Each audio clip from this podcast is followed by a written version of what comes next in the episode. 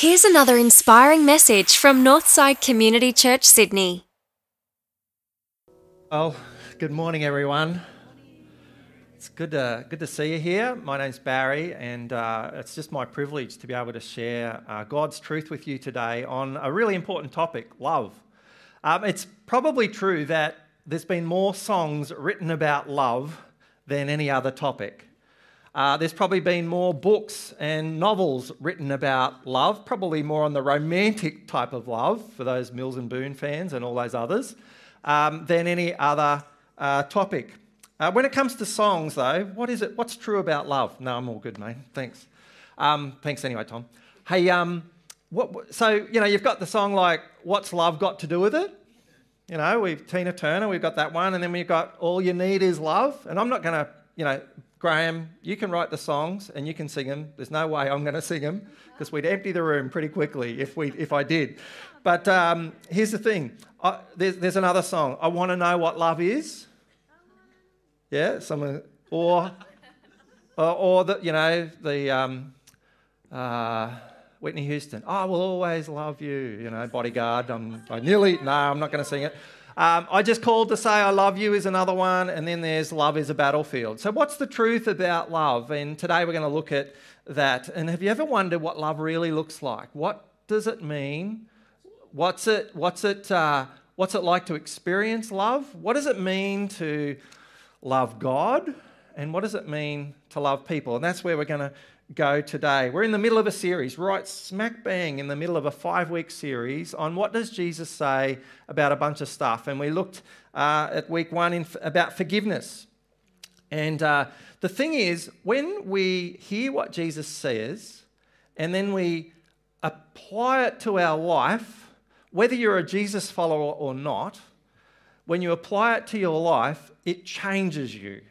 And it can radically transform your mind, your heart, your soul, and even your actions when you apply what Jesus has to say. So, when it comes to forgiveness, I want to do a quick recap of where we've been so far. On forgiveness, with forgiveness, this is the really important thing. Forgiving others from our heart shows that we have let God's forgiveness into our own heart. That's the key to forgiveness. And, uh, when, when, and, and the same could be said about love as well. When we receive God's love into our hearts and into our lives, we are empowered, transformed to then be able to love God and love people through love. So, what does Jesus say about love? You know, I just want to give you a, a warning, those online and those of you who are in the room. Today is not a nice, feel good, lovey dovey message um, I, I, you do need to put your seatbelt on. Today, when we look at what Jesus actually says about love, and Jesus talks about hate as well, um, buckle in.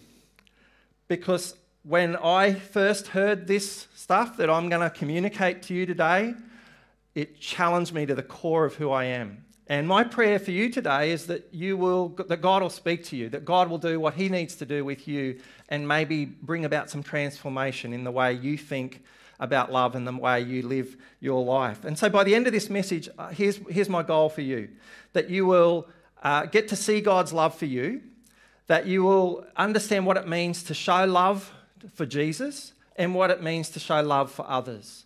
And by the end of the message today, I want you to identify a life symbol that is your way of expressing love. I want, you, I, want, I, I want to invite you in to look at a story that Jesus told and see whether which one of these three life symbols you most relate to and that best describe you. And uh, so be ready. Here we go. Let's dive in. So, Jesus often spoke about love, he spoke about eternal life, he spoke about heaven. He spoke about these things. Um, and, he, and, he, and, he, often spoke about them in the same sentence, in the same message.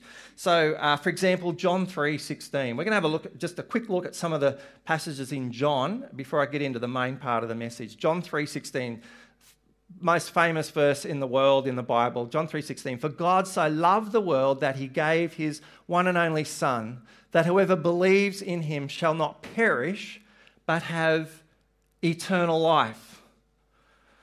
God, love, Jesus, faith, eternity, heaven, all in one verse. There it is. And that really is the heart of the Christian message, that verse. And Jesus, because he loves us, he tells the truth. So that one of the reasons we're doing a series on what would Jesus say is because Jesus knows us best, he loves us the most, and anything that he says is true and therefore needs to be put into practice in our lives because he is, after all, He's Lord. He's God in the flesh. He's the one to listen to. If you want to have a CEO for your life, Jesus is it. If you want to have a boss for your life, Jesus is the one. And so we, that's why we listen to Jesus. So when, one of the things that Jesus talked about is he talked about heart trouble. Anyone here got heart trouble? Some literally, some might have heart trouble, but sometimes we get our hearts troubled. Here's what Jesus said He says, Don't let your hearts be troubled. Trust in God, trust in me. In my Father's house are many rooms. If it was not true, I would have told you, I'm going to my Father's house to prepare a place for you. And if I go and prepare a place for you, I will come back and take you to be with me, that you also may be where I am. You know the way to the place that I am going.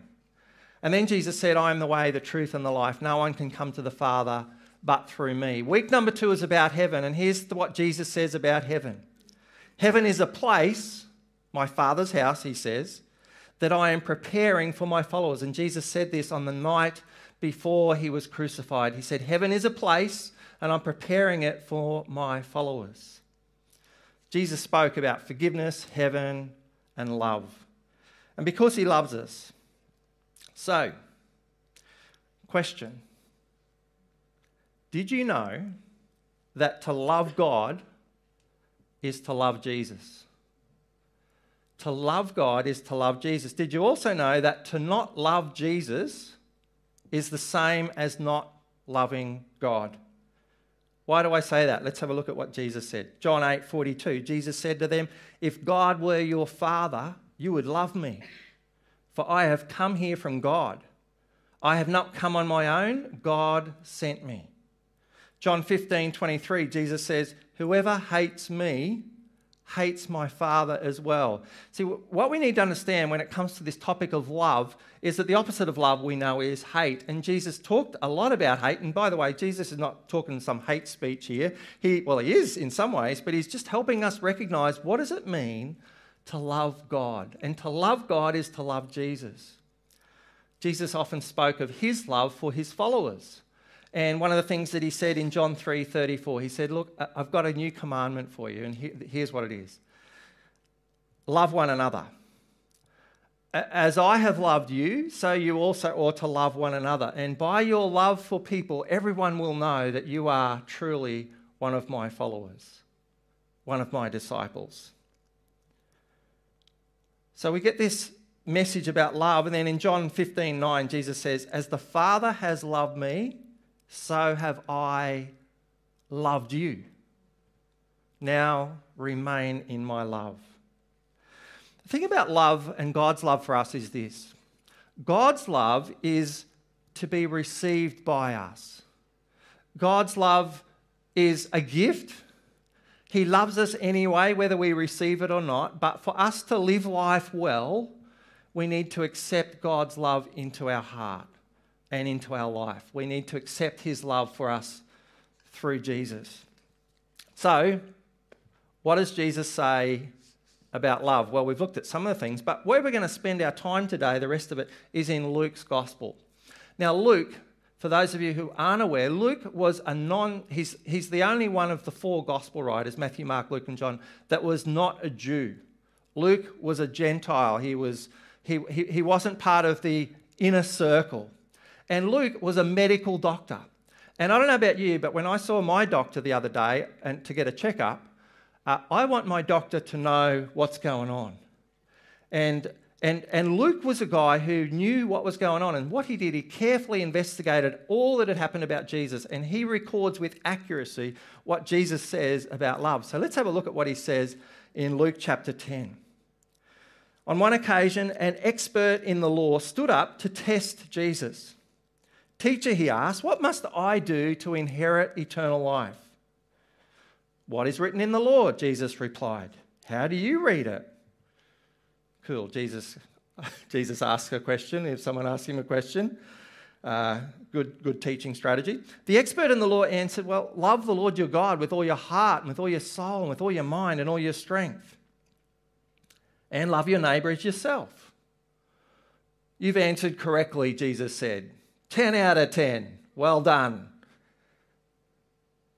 Do this and you will live. Life will go well. Do this and you will live. So, before we go on to the rest of this story, what Jesus is saying here and what this guy was saying is that we are to love God with every fibre of our being. That, that, and that love is, not a, love is not an emotion, love is a commitment.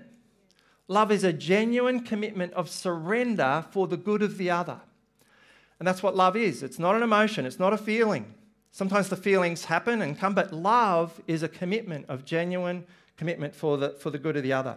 And so, uh, with this story, to understand what does it mean to love God with our heart and our soul and our mind and our strength, Jesus actually explains that a little bit more in a few chapters over. And so we're going to go over to Luke chapter 14.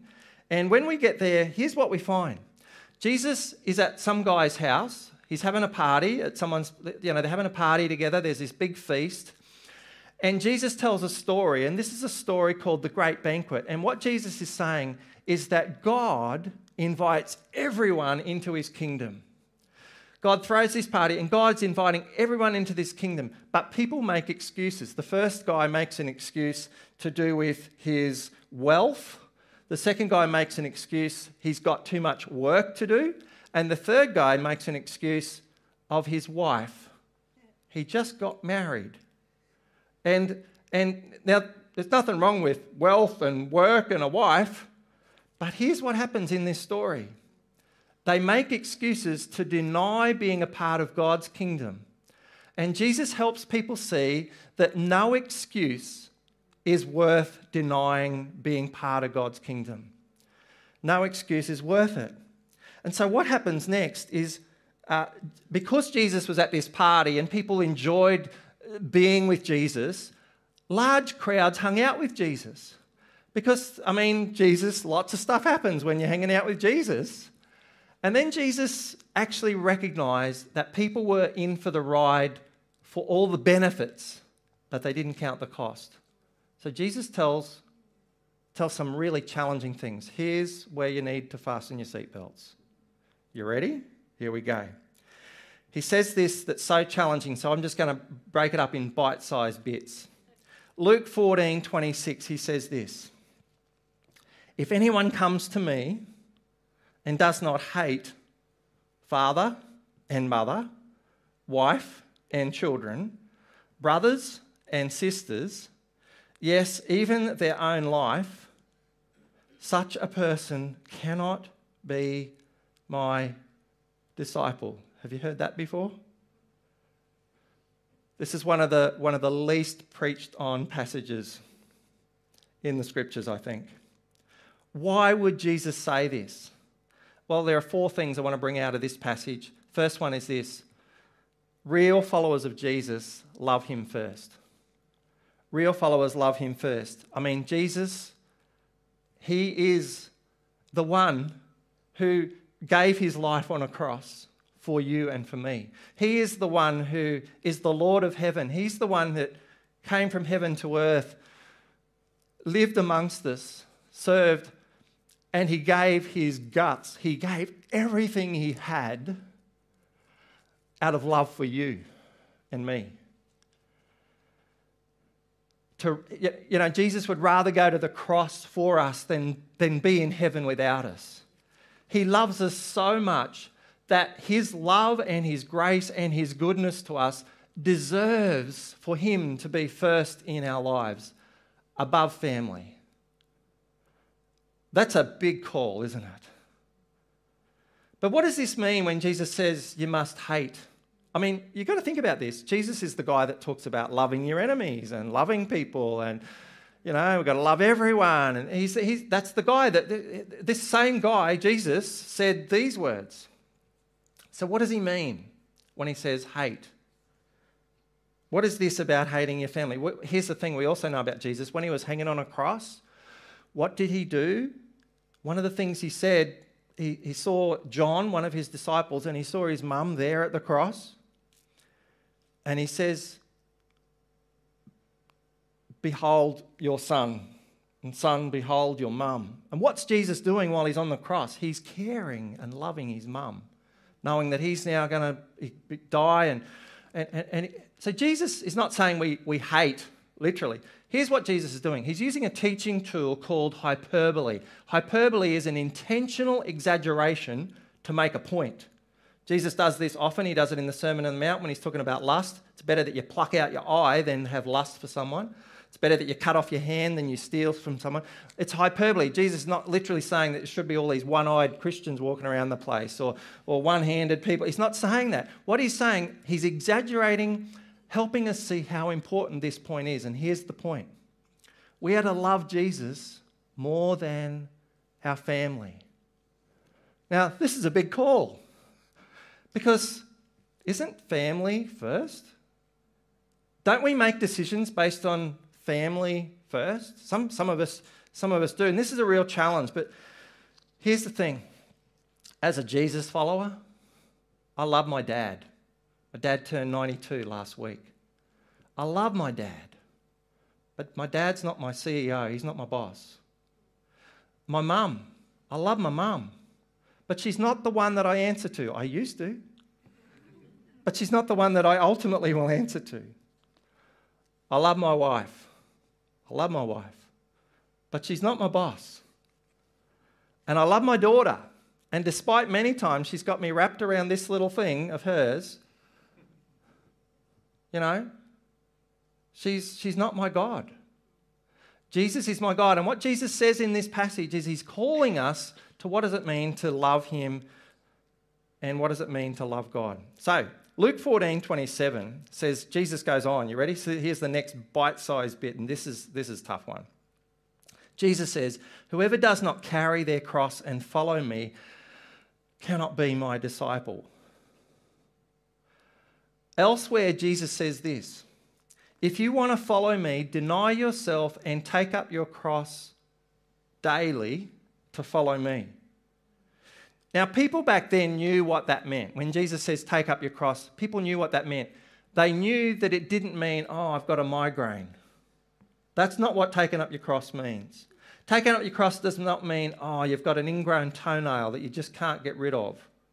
No, taking up your cross is not some trial that you go through. That's not what Jesus meant. Back then, what, what it meant when Jesus said, take up your cross daily, they knew, the people knew, that what taking up your cross meant was a little band of Roman soldiers would come to you and say, Let's go for a walk. And they'd give you a cross to carry, and you would go somewhere and you would be crucified on that cross. And the people knew at that time that they would never see that person again. Jesus is not saying that we should disappear off the face of the planet. Here's what Jesus is saying we are to deny ourselves, we are to surrender our desire to get what we want. That's what taking up the cross means. To take up the cross means that we deny, we deny ourselves from the desire to constantly get our own way. Now, I don't know about you, but that's challenging for me. Because I want to get what I want. It's my way or the highway. I want to get what I want. But what does it mean to be a follower of Jesus and to love God with all we've got? It means that we deny ourselves. We deny ourselves. And that's a really, really challenging thing to do. Real followers of Jesus love Jesus more than their desires. How are we doing? You're still here. Must be that seatbelt. You know, the, the, the, um, here we go. Here we go. Let's, um, let's go to the next one. Uh, Luke, Jesus goes on in Luke 14, he says this Suppose one of you wants to build a tower, or any, so, so suppose one of you wants to build a house. won't you first sit down and estimate the cost to see if you have enough money to complete it? For if you lay the foundation and you're not able to finish it, everyone who sees it will ridicule you, saying, Ha, this person began to build, they weren't able to finish. Or suppose a king, this is very relevant in our society today. Or suppose a king is about to go to war against another king. Won't he first sit down and consider whether he is able with 10,000 men to oppose the one coming against him with 20,000? If he is not able, he will send a delegation while the others while the other is still a long way off and will ask for terms of peace. What is Jesus saying here? Jesus is saying when it comes to loving God with all you've got, we need to consider the cost.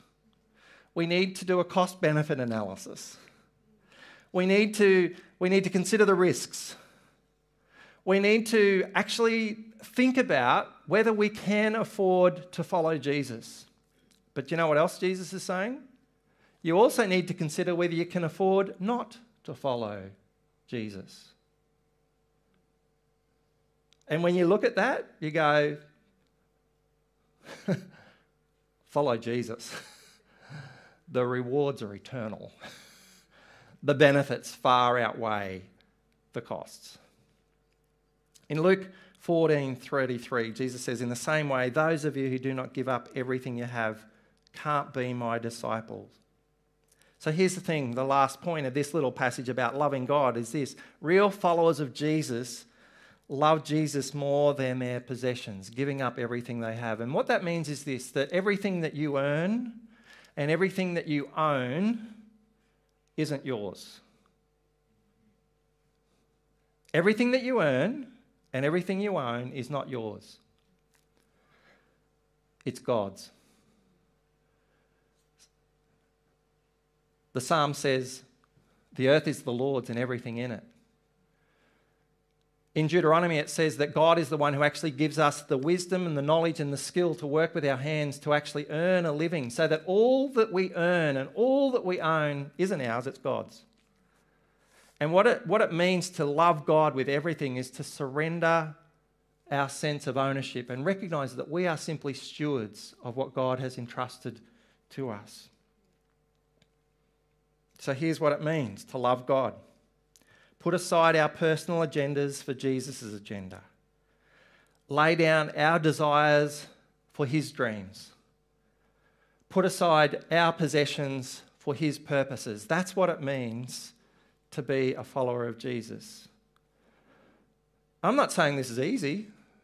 In fact, Jesus said it was a bit like carrying a cross. That's what it's like. Now, the expert in the law didn't hear this explanation of Jesus, and that's why Jesus said it a little bit later on. But the expert in the law who asked Jesus and test Jesus, Who is my neighbour? Let's have a look at what Jesus says. The guy wants to justify himself, so he asked Jesus, Who is my neighbour? And in reply, Jesus said, A man was going down from Jerusalem to Jericho, and when he was on his way, he was attacked by robbers. They stripped him of his clothes, they beat him, and went away, left him half dead. A priest a pastor, happened to be going down the same road, and when he saw the man, he passed by on the other side. So too a Levite, the worship pastor, when he came to the place and saw him, passed by also on the other side. That's what the, that's what the Levite did help with the services, hey Graham. But a Samaritan, as he travelled, came where the man was.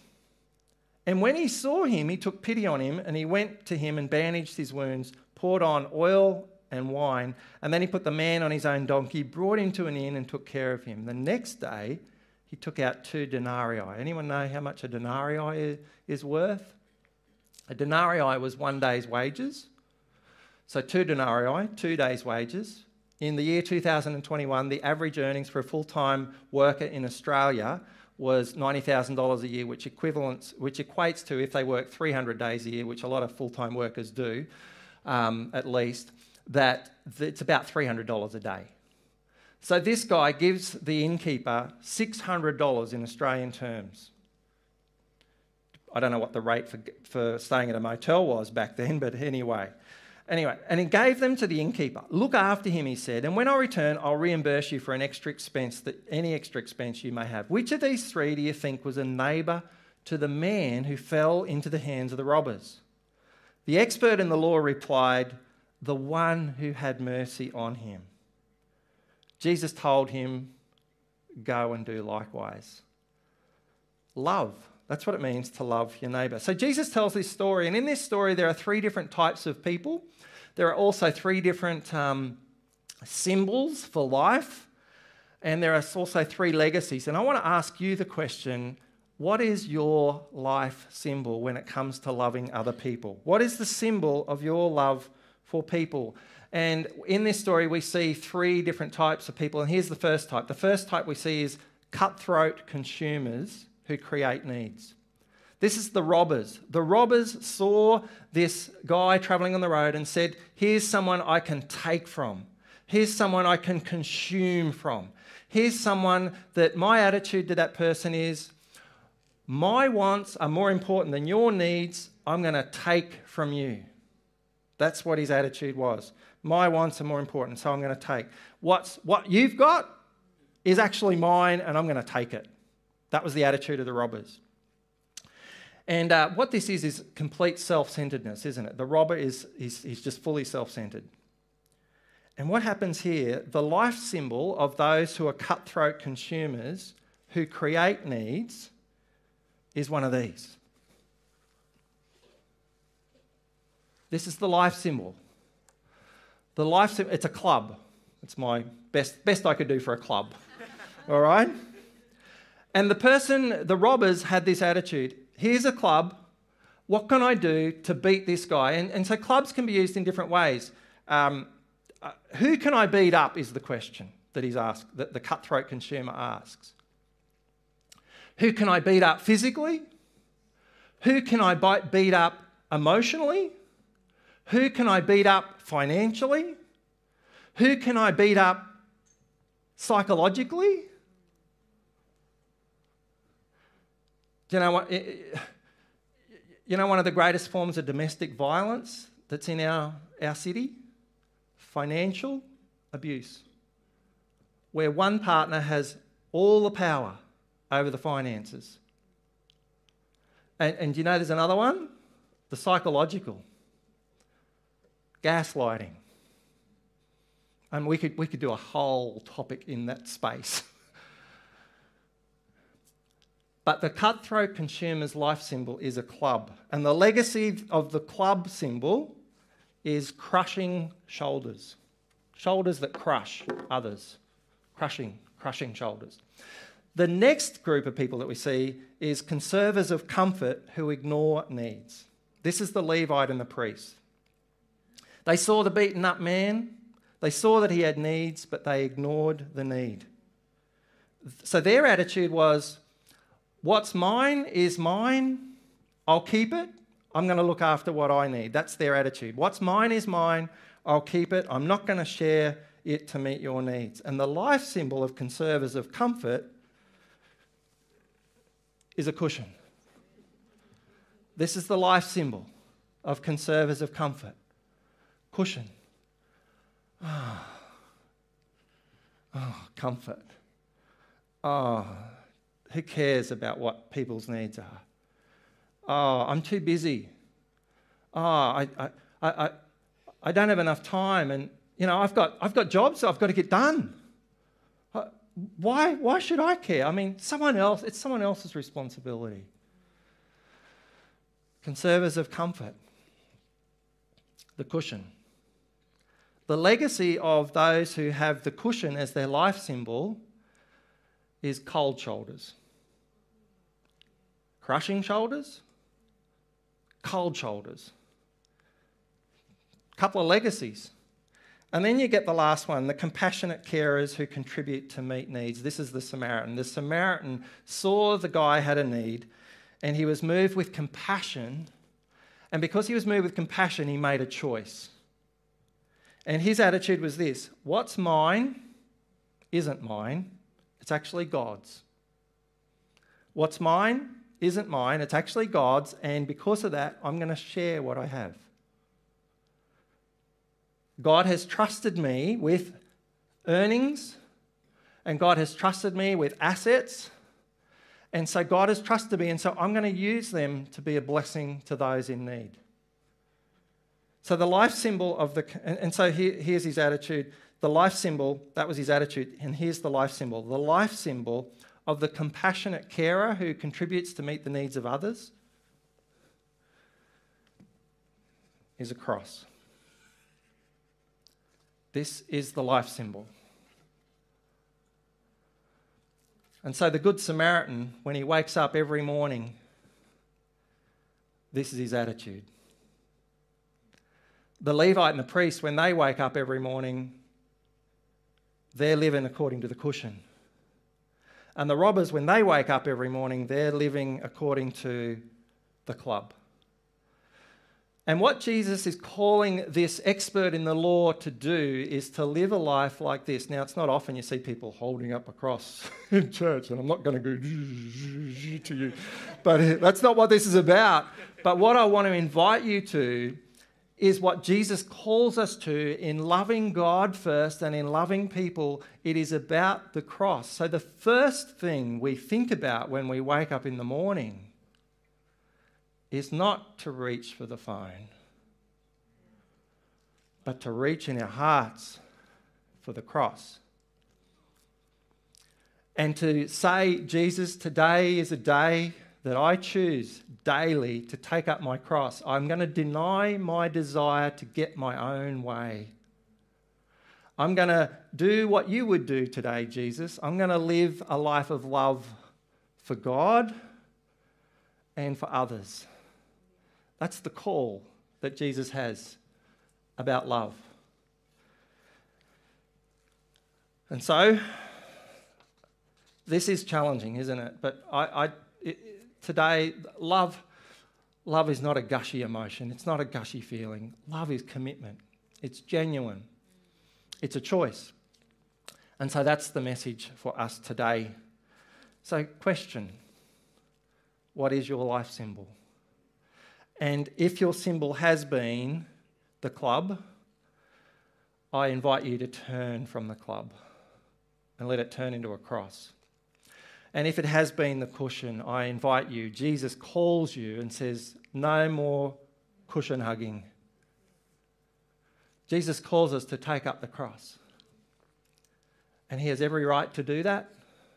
And he does so because of his love for us. And he does so because he said, Greater love has no one than this, than a person lay down his life for his friends. And what did Jesus do? He treated us as his friends.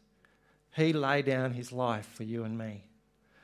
We're going to share in communion now. This is something we do every week. We take the bread and the juice, and the reason we do this is because Jesus asked us to, and it's an opportunity for us to look back to the cross, at what Jesus has done. It's an opportunity for us to look within at our sin and confess that sin. It's an opportunity for us to to look around us and recognize that we are part of a family, we're part of a body, but it's also an opportunity for us to look ahead because one day Jesus said, You're going to you're going to share this communion with me in heaven. And so, if you have your communion now, I want to just pray a prayer, a prayer of commitment and dedication. And, uh, and, and, and look, today, after, during this song, I'm going to just stand at the back. And if anyone would like prayer or you want to just come and have a quick chat about something, I'd be happy to pray with you.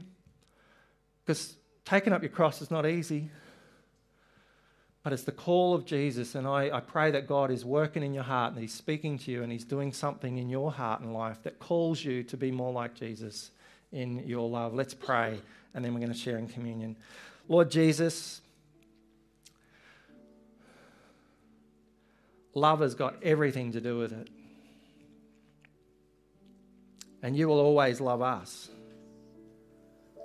We thank you for your love and your compassion and your kindness, and that you would speak the truth so clearly in the Gospels for us to hear what it means to be genuine in our love, in our commitment to you, God, and, and our commitment to loving others. Jesus, you are the one who loves our soul. You care for us, and yet you call us to carry our cross, deny self and follow you. We thank you, Jesus, that you are for us, you're with us. And we thank you that ultimately you gave your life on the cross for our sakes, for our sin, to rescue us, to bring us to heaven, to give us joy and hope, to, to, to renew our hearts, to change our lives, to transform the world. And Lord, as we take this bread now and drink this cup, we choose to remember you and thank you for all you've done, for who you are. And we do look forward, Jesus, to one day meeting you face to face in heaven. Well, thanks for tuning in. If you'd like to find out more about Northside, visit northsidechurch.org.au.